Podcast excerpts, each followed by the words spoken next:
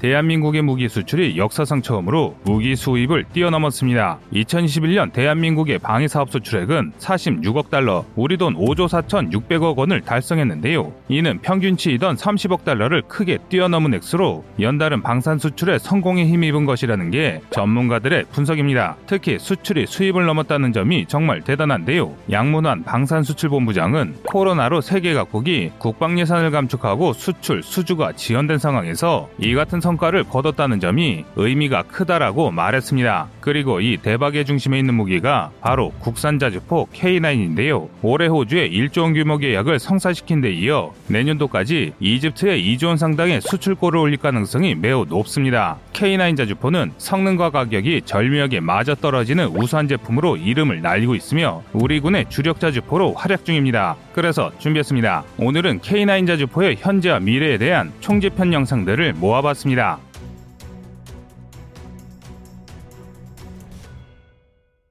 대한민국 최고의 수출효자 K9 자주포가 이제는 아프리카에까지 팔렸다는 소식입니다. 북아프리카의 전통적인 강국인 이집트가 무려 2조 원 상당의 자주포 구입을 결정했던 소식이 다른 곳도 아닌 이집트 현지 언론을 통해 전해지고 있습니다. 최근 UAE로 4조 원 규모의 수출이 이뤄진 청군까지 따져보면 이번 달에만 민간에 알려진 방산 수출액의 총액이 가뿐히 6조 원을 넘게 됩니다. 이 정도면 세종대왕급 이제스 구축함 배치 2형 5척이나 80여 대의 KF-21 보라매를 살 수 있는 돈인데요. 여러 방산업체들의 숨겨진 실적까지 생각하면 그 규모를 상상할 수 없을 정도로 커질 게 분명합니다. 하지만 이를 좋지 않게 보는 이들도 있습니다. 터키에 무기를 수출했다가 터키가 우리 기술로 우리와 경쟁하는 사이가 된 것처럼 괜히 무턱대고 무기를 팔다가 기술 유출로 큰 피해를 보지 않을까 우려하는 것인데요. 그러나 이들의 우려는 기우에 불과합니다. 현재 이집트의 상황을 고려할 때 설령 이집트가 K9 자주포를 도입하더라도 이집트가 한국에 뒤통수를 칠 가능성은 거의 없습니다. 오히려 계속 늘어나는 K9 대수 덕에 우리는 개량 비용이 절감되고 개량 키트를 판매할 수 있게 되어 수익성이 극대화될 것이며 차세대 자주포를 개발하는데도 큰 도움이 될 것입니다. 심지어 한국의 차세대 자주포를 위한 개발 계획도 이미 존재합니다. 그 내용은 어마무시한데요. 사거리 500km급의 전략급 장사정포를 만들겠다는 것입니다. 하지만 그럼에도 K9의 이집트 수출에 대해 걱정하시는 분들이 많습니다. 그래서 준비했습니다. 오늘은 이집트에서 또 한 번 대박을 터뜨린 K9 자주포의 수출 동향과 이를 통해 만들 수 있는 한국의 미래 자주포의 막강한 스펙에 대해 알아보겠습니다. 북아프리카의 강국 이집트가 한국의 K9 자 주포를 대규모 도입하기로 결정했습니다. 이집트에서 열린 이집트 국방박람회 이덱스 2021에서 한국과 이집트와의 거래가 이루어졌으며 이집트 국내에서도 조립을 염두에 두고 있다고 하는데요.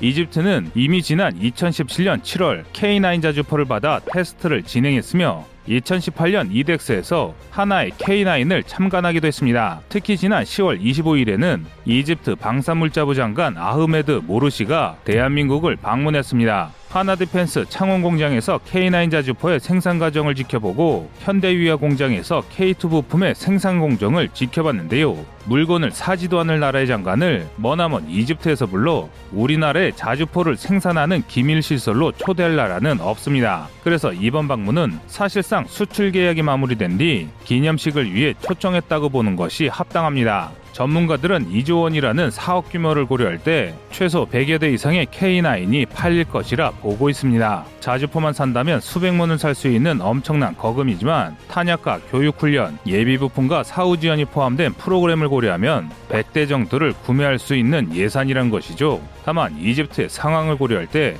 이집트군이 만족한다면 추가적인 대량 도입이 이루어질 수 있다는 분석도 있습니다. 하지만 일각에서는 이번 수출을 많이 우려하고 있습니다. 당장 전쟁이 나게 생긴 이집트가 제값 주고 K9 자주포를 추가 구입하지 않고 불법 복제를 할 수 있다는 게 이들의 걱정인데요. 아무리 돈이 좋아도 고작 2조 원의 국가 핵심 기술이 넘어갈 수 있으니 자주포를 팔지 말자는 것입니다. 이에 더해 한국이 무기를 파느라 중동의 전쟁을 조장한다고 생각하는 반전론자들도 이들과 힘을 합쳐 K9 수출 반대를 주장하고 있는데요. 하지만 이는 하나는 알아도 둘은 모르는 생각입니다. 우선 K9을 수출해서 핵심 기술을 도둑질 당할 수 있다는 의견은 수출로 얻을 이득을 계산하지 않은 것입니다. 현재 대한민국은 K9 자주포의 포탑을 완전 무인화하고 발사 속도를 향상시킨 K9 자주포의 두 번째 개량형 K9A2의 개발을 거의 마무리 지은 상태입니다. 곧 국군의 자주포를 K9A2로 개량하면서 완전 무인화하고 사거리 100km의 정밀 유도 폭탄을 쏠 수 있는 K9A3의 개발을 본격적으로 진행할 예정입니다.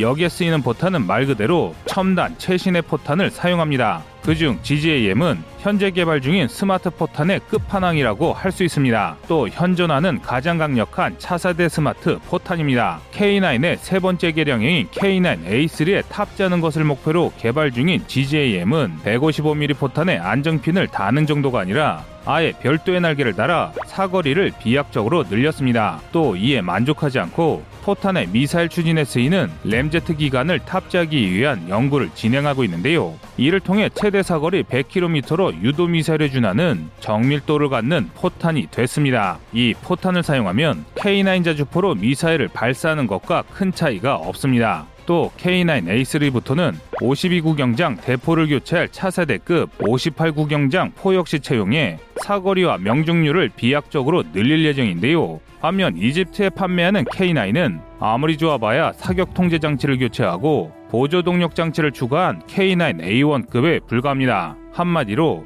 우리가 이제 안 쓰는 구식 기술이라는 것이죠. 따라서 이 기술을 지키기 위해 수출을 하지 않는 것보다는 K9을 팔고 얻은 이자금으로 K9A2의 양산과 K9A3의 개발에 투자하는 것이 대한민국에 더 이득이라는 것입니다. 그리고 이렇게 수출 자금으로 얻은 막대한 자본을 활용해 앞으로 우리가 개발할 무기들의 연구를 계속하다 보면 우리 국방 기술자들이 만들고자 하는 궁극의 무기인 초장사정 자주포를 개발할 수 있게 될 것입니다. 초 장사정포는 우리 국방 기술자들이 2040년대까지 개발하려는 차량형 화포의 끝판왕인데요. 고성능 AI를 이용해 자체적인 판단으로 전투를 수행할 수 있고 대전에서 북중국경에 위치한 신의주의 포탄을 퍼볼 수 있는 사거리 500km의 미래 무기입니다. 미국이 야심차게 추진하다 개발을 포기한 전략 장거리포 SLRC ROC를 우리 사정에 맞게 수정한 무기인데요. 그런데 이를 개발하기 위해서는 K9A2부터 적용될 무인화 기술과 원격 지휘통제 기술, K9A3에 적용하는 장포신 기술과 이와 관련한 노하우가 축적되어야 합니다. 그러기 위해서는 충분한 양성을 통해 많은 데이터를 확보해줘야 합니다. 한마디로 많이 만들어지고 많이 쓰여야 한다는 소리인데요. 이를 위해서는 한 대라도 많은 K9 자주포를 수출해야 합니다. 이렇게 하면 개량 비용 부담을 크게 줄여 적은 비용으로 K9 자주포를 최첨단화 할 수 있습니다. 현재 이집트는 터키와 무력 충돌을 이어가고 있습니다. 두 나라는 정치 성향이 문제인데요. 2011년 시작된 아랍에서의 대규모 민주화 이후 이집트에서는 무슬림 형제단이 정권을 잡았습니다. 이후 강력한 이슬람 정책을 펼쳤는데요. 이에 대해 이집트 국민이 크게 반발하면서 국민의 지지를 등에 업은 군부가 쿠데타를 일으켜 무슬림 형제단을 축출하고 불법 단체로 규정했습니다. 그런데 이 사건이 터키의 반감을 샀습니다. 터키에서 장기 독재를 이어가고 있는 에르도안 대통령이 이슬람의 수호자를 자처하고 있기 때문인데요. 그는 극단적인 이슬람주의자들의 의견을 받아들여 하기아 소피아 대성당을 모스크로 되돌렸고 리비아를 지배하고 있는 이슬람 정권에 막대한 군사 원조를 시행하고 있습니다. 그런 그가 보기에 무슬림 형제단을 퇴출시킨 이집트는 자신에 도전하는 적대 세력이었습니다. 그런데 이는 이집트 역시 마찬가지입니다. 무슬림 형제단에 대여 세속주의가 강한 이집트가 보기에 에르도안은 시대착오적인 독재자일 뿐이었습니다. 그래서 세속주의 성향이 강한 리비아 동부의 반군을 지원하면서 다른 한편으로는 외교적으로 터키와 충돌하고 있습니다. 이에 대응해 분노한 터키가 리비아에 대규모 군사력을 투입 중입니다. 이에 따라 양국의 군사적 긴장이 날로 강화되면서 국방력 강화가 시급한 상황인데요. 심지어 문제가 하나 더 있습니다. 바로 에디오피아인데요. 에디오피아가 이집트의 생명 중일 나일 강상류에 초대형 댐과 수력 발전소를 건설하려 하자 물 부족을 겪던 이집트가 강하게 반발하면서 두 국가의 대립이 군사적 긴장으로 확대되는 모양새입니다. 그런데 두 문제 모두 이집트가 절대 양보할 수 없는 문제들입니다. 그래서 이집트는 협상보다 전쟁을 택할 가능성이 높은데요. 그리고 당연한 말이지만 전쟁을 하려면 더 많은 무기가 필요합니다. 많은 전문가들이 이번 K9 수출이 단발성으로 끝나지 않으리라 분석하는 이유가 바로 이 때문입니다. 이는 매우 중요한 문제인데요. 과거 세계적으로 우리 K9 자주포보다 훨씬 우수한 자주포로 인정받는 독일의 펜자하우비츠 2000만 보더라도 이를 잘 알 수 있습니다. 펜저 하우비츠는 전장 11.7m, 전폭 3.5m, 전고 3.46m,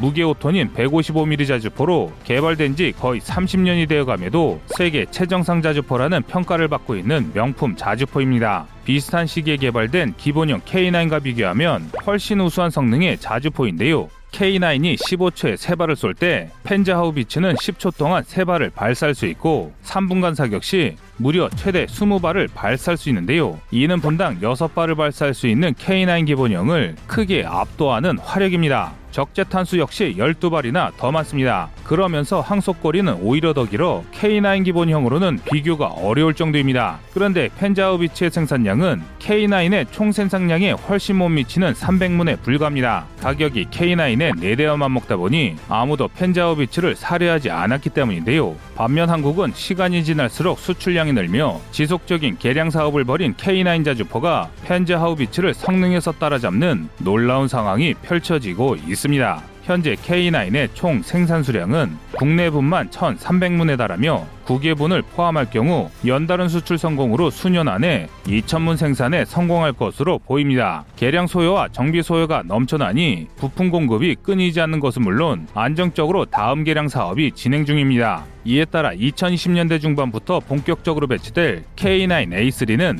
펜자우비치를 압도하는 세계 최고 성능으로 진화하게 됩니다. 이에 비해 세계 최고의 자주포라 찬사를 받던 펜자우비치는 찬밥 신세로 전락하고 말았습니다. 2014년 크림 합병 이후 지금까지 이어지고 있는 우크라이나 사태로 잠깐 수출 수요가 발생하는 듯했으나 이후 유럽에서조차 K9에 연달아 참패하면서 이 최강의 자주포라 불린 무기는 퇴역을 고민해야 할 지경에 처한 상황입니다. 현재 우리 방위 산업은 멈춤 없이 성장하면서 세계 최고라 불리던 독일을 꺾었고 차근차근 기술을 축적하며 미국도 인정할 수밖에 없는 세계 최고 수준의 국방 기술력을 확보하게 됐습니다. 그러나 여기에서 안주해서는 안 됩니다. K9을 개량하는 한편 K9을 아득히 뛰어넘을 수 있는 차세대 초장사정 자주포 개발에 꾸준히 투자해 미래에도 기술 우위를 유지해야 합니다. 또 K9 수출로 얻은 수출망을 통해 앞으로 이어질 차세대 초장사정포의 성공적인 운영을 도모해야 하는데요. 독일의 사례를 통해서도 알 수 있듯이 아무리 좋은 무기라도 규모의 경제를 형성하지 못한다면 무기의 수명이 그리 길지 않습니다. 하지만 한국은 시적절한 전략으로 구식화된 무기는 수출하고 이 돈으로 우리 대한민국의 차세대 무기 체계를 개발하고 있습니다.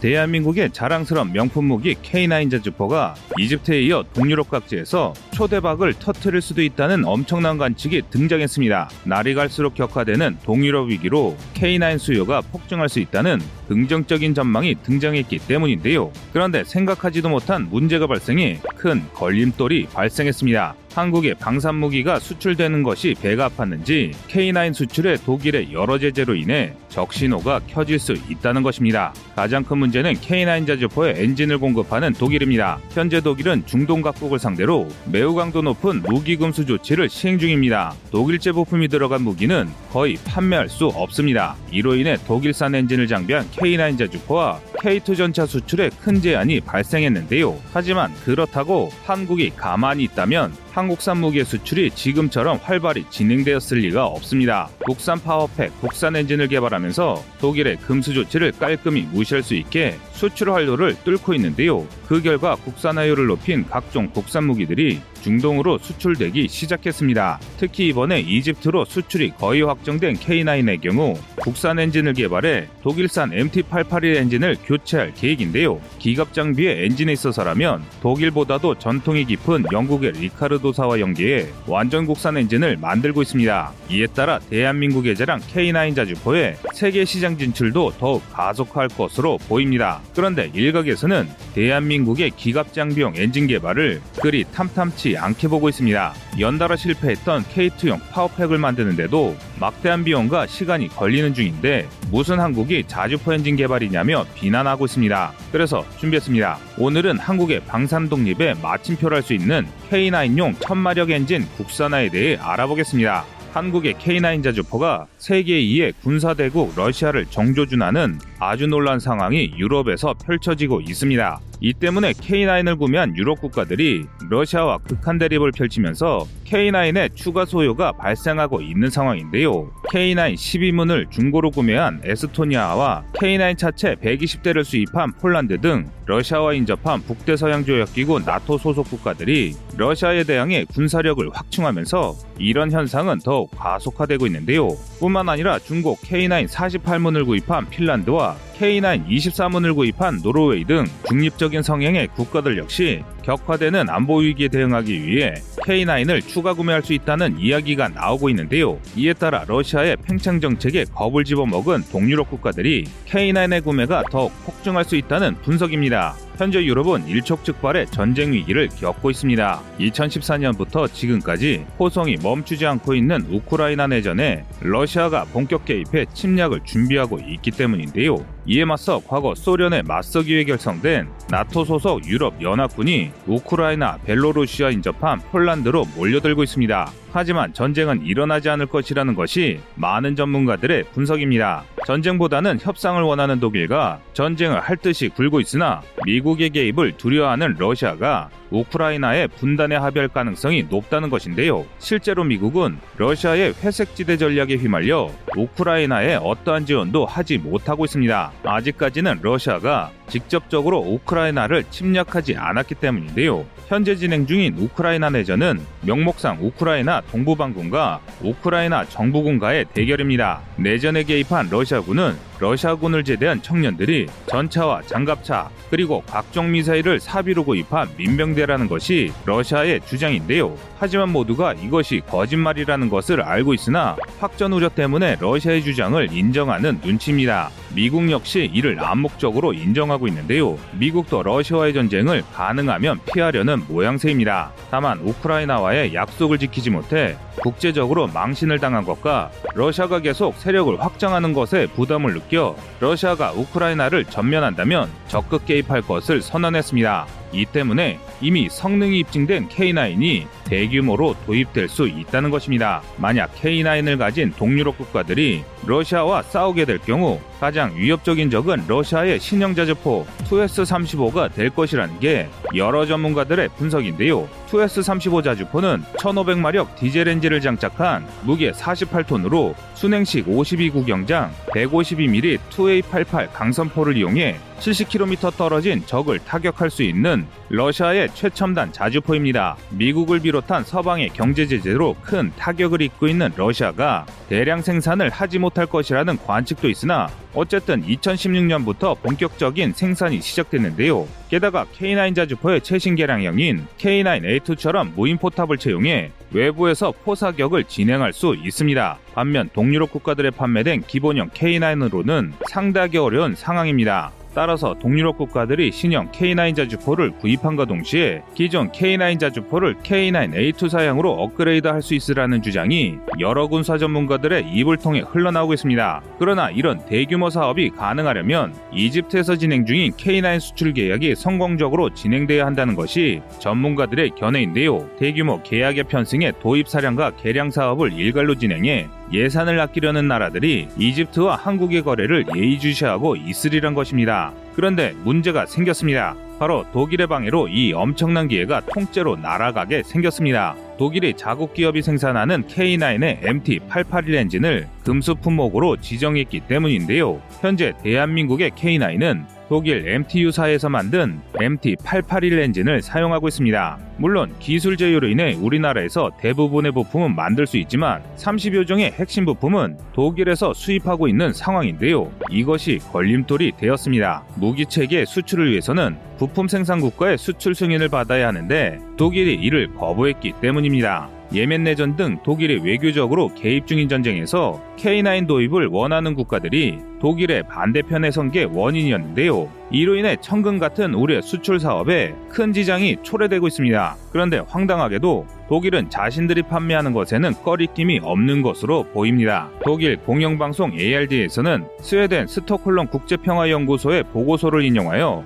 독일의 MTU와 MAN사의 엔진이 중국의 민간용과 군사용으로 모두 사용이 가능한 이중용도 수출품을 수출했다고 밝혔습니다. 이 보고서에 따르면 MTU는 2020년까지 중국 내부의 생산 공장을 통해 루양3급 미사일 구축함 엔진을 정기적으로 공급했고 송급 잠수함에 사용할 엔진도 수출한 것으로 드러났습니다. MTU는 중국군과 어떤 계약도 하지 않았다고 반박했지만 2010년에도 중국 해군과 해양경비대 선박용 엔진을 납품한 것으로 보입니다. 과거 유럽은 1989년 천안문 사태 이후 중국의 무기 수출을 금지하고 있는데 이를 어떻게 회피한 것일까요? 그것은 바로 이중 용도로 우회하는 꼼수를 부렸기 때문입니다. 이중 용도라는 것은 엔진을 판매할 때 군사용 또는 민간용으로 사용할 수 있기 때문에 사용하는 것은 중국의 마음이지 판매한 자신들은 군에다가 팔지 않았다고 거짓말을 한 것입니다. 이로 인해 중국의 군사력이 크게 증가했는데요. 군사 전문가들은 이러한 이유의 군수품 수출이 중국의 해군력 강화에 결정적인 역할을 했다고 평가할 정도입니다. 그리고 이는 우리 한국을 분노하게 했습니다. 내가 팔면 수출이고 남이 팔면 죽음의 상인이라는 독일의 양면적인 태도에 격분한 것인데요. 그래서 우리 정부는 세계 최고 수준의 디젤 엔진 개발과 생산, 기술 지원 체계 구축의 필요성을 절실하게 느껴 MTU의 엔진을 대체할 국산 엔진 개발을 본격적으로 추진 중에 있습니다. MTU의 기술 제휴를 받아 엔진을 제작했던 STX 엔진을 K9 자주포 디젤 엔진 국산화 사업의 최종 사업자로 선발했고 기술 제휴는 영국의 리카르도사가 선정되었습니다. 리카르도사는 1910년에 설립된 영국의 기업으로 자동차 엔진, 트랜스미션, 섀시 등을 개발하는 기업이지만 국방 분야에서는 큰 족적을 남겼습니다. 바로 세계 최초의 전차인 영국의 마크 V 전차의 엔진을 생산한 기업이며 이외에도 지속적인 전차 및 함선 엔진을 제작했는데요. 100년이 넘는 기간 동안 각종 차량과 선박에 들어가는 엔진을 생산했으므로 다양한 기술력이 축적되어 엔진 제작 분야에서는 타의 추종을 불허한다고 볼 수 있습니다. 이러한 리카르도가 한국과 차기 엔진을 개발하게 되는 것은 한국에게는 매우 큰 전환점이라고 할 수 있습니다.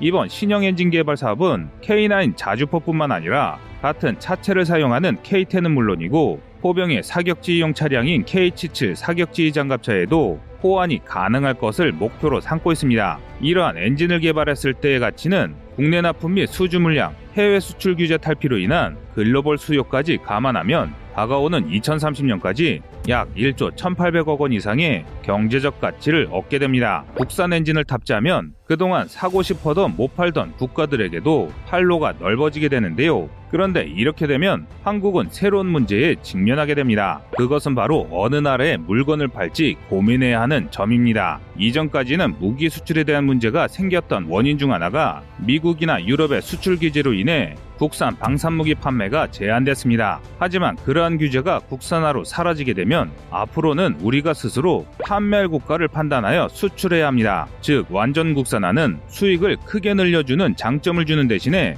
외교적인 부담이 가중되는 단점도 가져오게 된 것입니다. 이러한 사례로는 러시아 사태를 들 수 있습니다. 한국은 폴란드의 K9 차체, 에스토니아의 K9을 판매했습니다. 이를 본 동유럽의 나토 국가들은 너도 나도 K9 구입을 검토하면서 러시아와 한국의 관계가 불편해지기 시작했습니다. 최근에야 겨우 소량 생산을 시작한 S2-35를 제외한 러시아군의 2S1 그즈보디카, 2S3 아카시아, 2S19 무스파 같은 구식 자주포로는 K9 기본형에도 맞서지 못할 것을 잘 알기 때문입니다. 이에 따라 이제는 무기 수출로 발생할 수 있는 외교 문제에 대응할 준비를 해야 한다는 의견이 각계에서 쏟아지고 있습니다. 하지만 그럼에도 불구하고 이는 굉장한 발전입니다. 과거라면 가난한 소국이던 한국의 무기 수출이 국제 문제가 될 리가 없었습니다. 그런데 지금은 한국이 세계 정세에 영향을 끼칠 수 있을 정도로 강력한 군사력을 확보한 덕에 이런 고민을 할 수 있게 된 것이죠.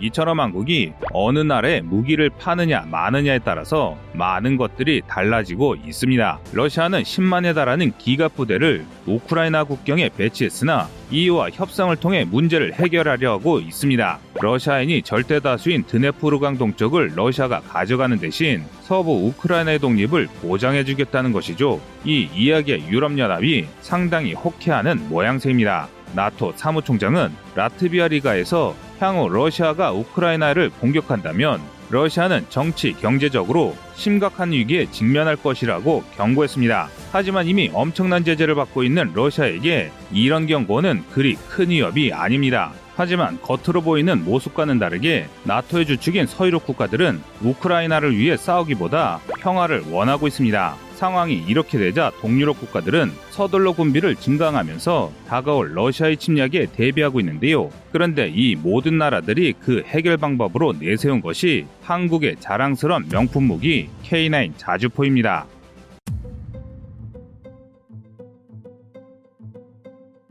대한민국 포병 전력의 핵심 중 하나인 K55 자주포가 K9급으로 업그레이드 됐습니다. 바로 개량형인 K55A1 자주포의 이야기인데요. 현재 우리 군은 K55 자주포 1200문을 K55A1으로 개량하는 사업을 진행 중입니다. K55A1에는 32km의 긴 사거리, GPS 장치를 통한 방열 시간 단축, 현수 장치 성능 강화로 인한 스페이드 설치 없이 즉시 사격, 또 즉시 타격하고 현장을 이탈하는 shoot and scoot 능력이 추가됐습니다. 이를 통해 대한민국 육군의 포병 전력을 지금보다 몇 배 더 강한 수준으로 끌어올릴 수 있게 됐는데요. 이 사업이 마무리되면 우리 군은 다가오는 미래전을 대비해 강력한 타격 능력과 신속한 진지이탈 능력을 완벽히 확보합니다. 그런데 우리의 국방력이 증강되자 배아파하는 나라가 있습니다. 바로 중국과 일본인데요. 중국은 안 그래도 자신들보다 많은 자주포를 가진 한국이 자주포 전력을 또 업그레이드 한다는 소식에 질렸다는 반응을 보이고 있고 일본은 가뜩이나 수도 적은 포병 전력이 이제는 완전히 한국에 뒤처졌다며 자조하고 있습니다. 하지만 그럼에도 국내 일각에서는 K55의 개량이 불편하다는 반응입니다. 믿을 만한 국산 자주포인 K9이 있는데 굳이 구형화된 미제 자주포를 라이선스 생산한 고무를 개량하는 이유가 뭐냐는 것인데요. 그래서 준비했습니다. 오늘은 대한민국 포병의 주력이자 핵심 자주포인 K55A1에 대해서 알아보겠습니다. 우리 군은 지난 2019년부터 K55A1을 양산하고 있습니다.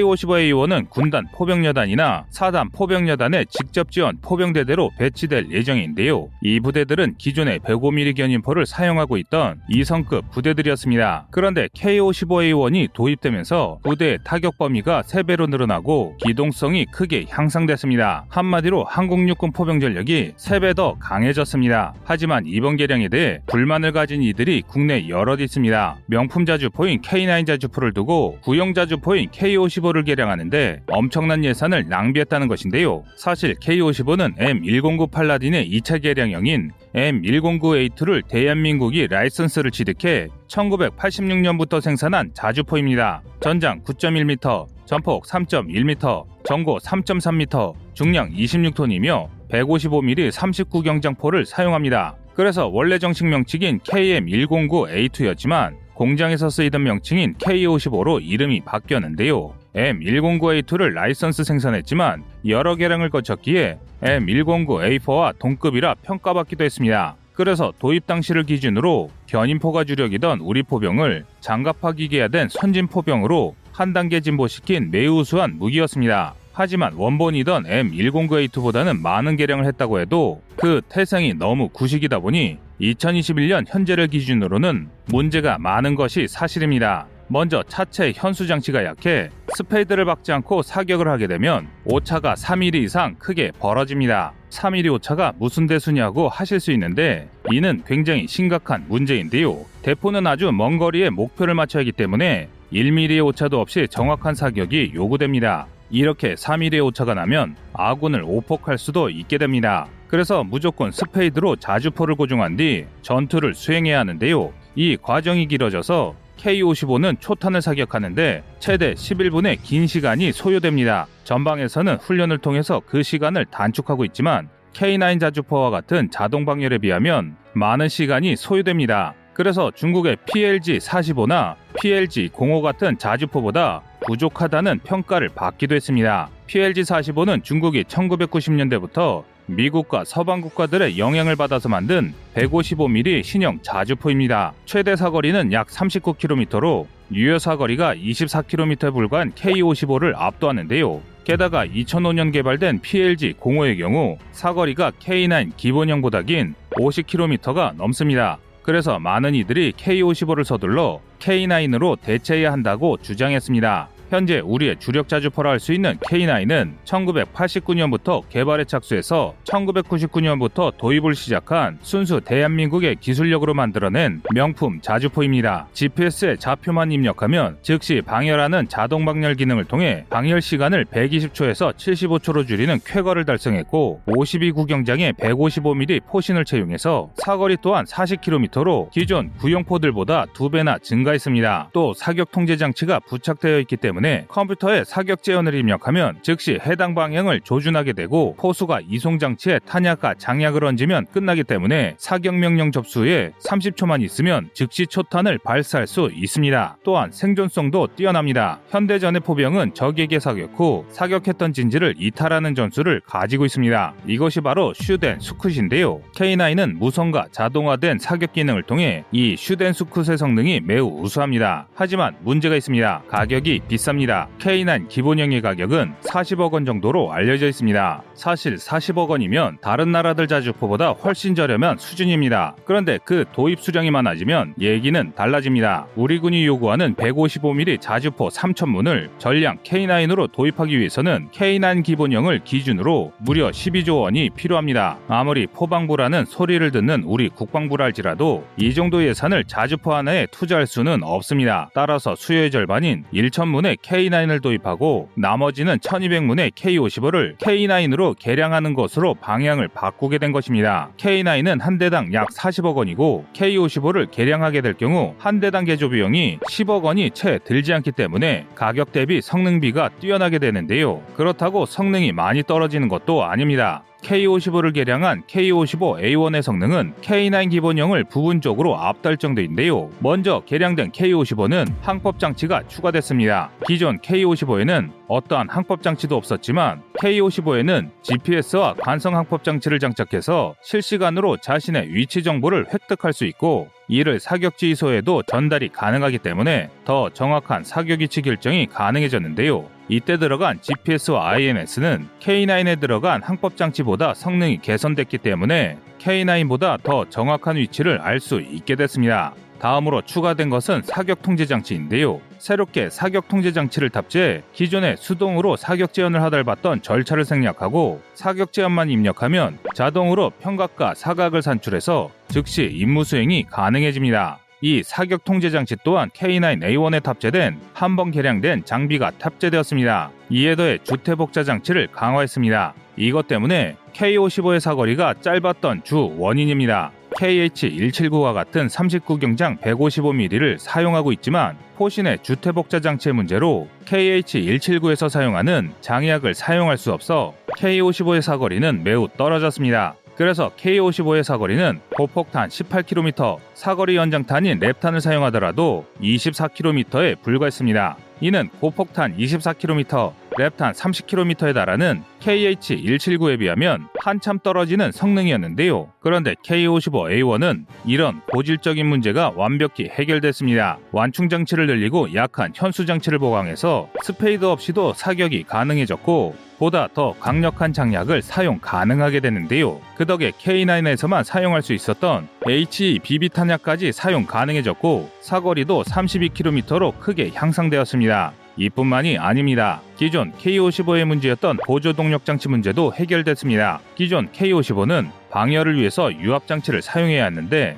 APU가 없어서 동력이 많이 부족했습니다. 그래서 유압을 사용하기 위해서는 지속적으로 시동을 걸어줘야 했습니다. 이는 기갑 차량의 최대 단점이라 할 수 있는데요. 시동을 켜면 엔진의 열과 소음으로 그만큼 전장에서 적에게 발각될 확률이 높습니다. 하지만 지금은 보조 동력 장치를 부착해 차체 연료도 절약하면서 충분한 동력권도 확보하게 되어 사격 중에 시동을 켤 필요가 없도록 개선됐습니다. 이 밖에도 VRC 947K 무전기를 장착해서 무선으로도 사격 임무가 가능해졌고 또 히터 장착, 포신 잠금 장치 개선, 유압 장치 개량 등 여러 가지 개량이 이루어졌습니다. 그 결과 K55A1은 겉만 K55지 사실상 K9급인 차세대 자주포로 완전 개량된 것이라 할 수 있습니다. 그런데 이 소식에 일본이 큰 충격을 받았습니다. 그 이유는 일본의 자주포는 K55A1과 비교해 성능상으로는 약간 우위를 점할 수 있지만 수에서는 전혀 상대가 되지 않았습니다. 현재 일본의 주력 자주포는 99식 자주포로 세계 최초로 자주포용 완전 자동 장치를 탑재했고 RAP탄 사용 시 사거리가 40km에 달해 성능면에서 기본형 K9과 비등합니다. 하지만 엔진 출력이 1000마력 엔진을 사용하는 K9의 절반을 약간 웃도는 600마력에 불과해 험지 주파 능력이 많이 떨어지는데 그 주제에 가격이 아주 미친 가격입니다. 한 대당 가격이 9억 6천만 엔, 우리나라 돈으로 약 100억 원에 달하는 비싼 가격으로 인해 2016년 기준 123대밖에 보유하고 있지 못한 실정인데요. 그래서 일본은 이를 보강하기 위해 19식 차륜형 자주포를 만들었습니다. 하지만 이 역시 대당 70억에 달하는 주제에 성능 면에서 K9 기본형보다 크게 떨어지는 성능을 보입니다. 심지어 K55A1보다 부족한 부분도 많습니다.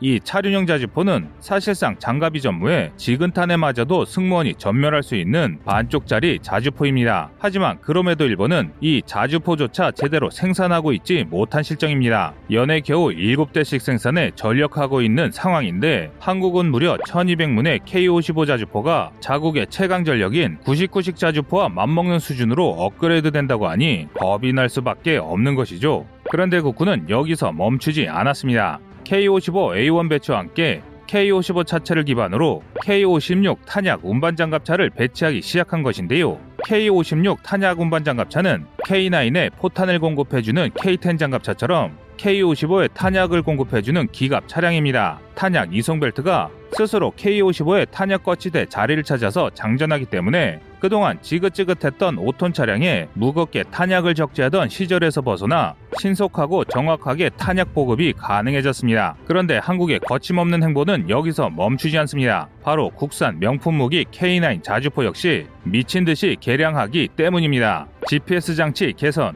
보조 동력 장치 탑재, 사격 통제 장치 개선 등을 실시한 K9A1을 개량하여 2018년부터 전방 부대에 배치를 시작했고 실전 배치와 동시에 자동화 무인 포탑을 활용한 K9A2의 개발도 착수하기 시작했습니다. 이러한 화력 증강의 결과 덕에 대한민국은 현재 최첨단 155mm 자주포 2,000문 이상을 보유한 국가로 미군보다 두 배도 넘는 155mm 자주포 세계 1위 보유 국가입니다. 이런 전력 증강은 최근 끊임없이 신무기를 도입하고 있는 중국조차 압도하는 엄청난 전력입니다. 일례로 중국이 자랑하던 PLG-05 자주포는 중국이 공개한 훈련 영상에서 차량이 요동치는 모습을 보여 탭댄스 추는 전차라는 비웃음을 사게 되었습니다. 그만큼 성능에 대한 논란도 많은 데다가 2021년 기준 320문밖에 보유하고 있지 않아 중국도 사실상 PLZ-05를 더 이상 키울 생각이 없는 것으로 보입니다. 반면 한국은 다가오는 2025년이면 개량된 K55A1과 K56의 배치가 완료되어 중국, 일본을 포함한 세계 어느 국가들과 견주어도 함부로 도발할 수 없고 도발하지 못하는 막강한 포병 전력을 가진 국가로 우뚝 서게 됩니다. 이처럼 대한민국은 전쟁의 신은 포병이다라는 말을 가슴에 새기고 전 세계 어느 나라도 따라올 수 없는 장갑 포병을 육성해 미래 전장을 지배할 준비를 하고 있습니다. 여러분의 생각은 어떠신가요? 시청자님의 의견을 댓글로 남겨주시기 바랍니다. 여러분의 좋은 의견이 좋은 영상을 만드는데 많은 힘이 됩니다. 이상 꺼리투브였습니다.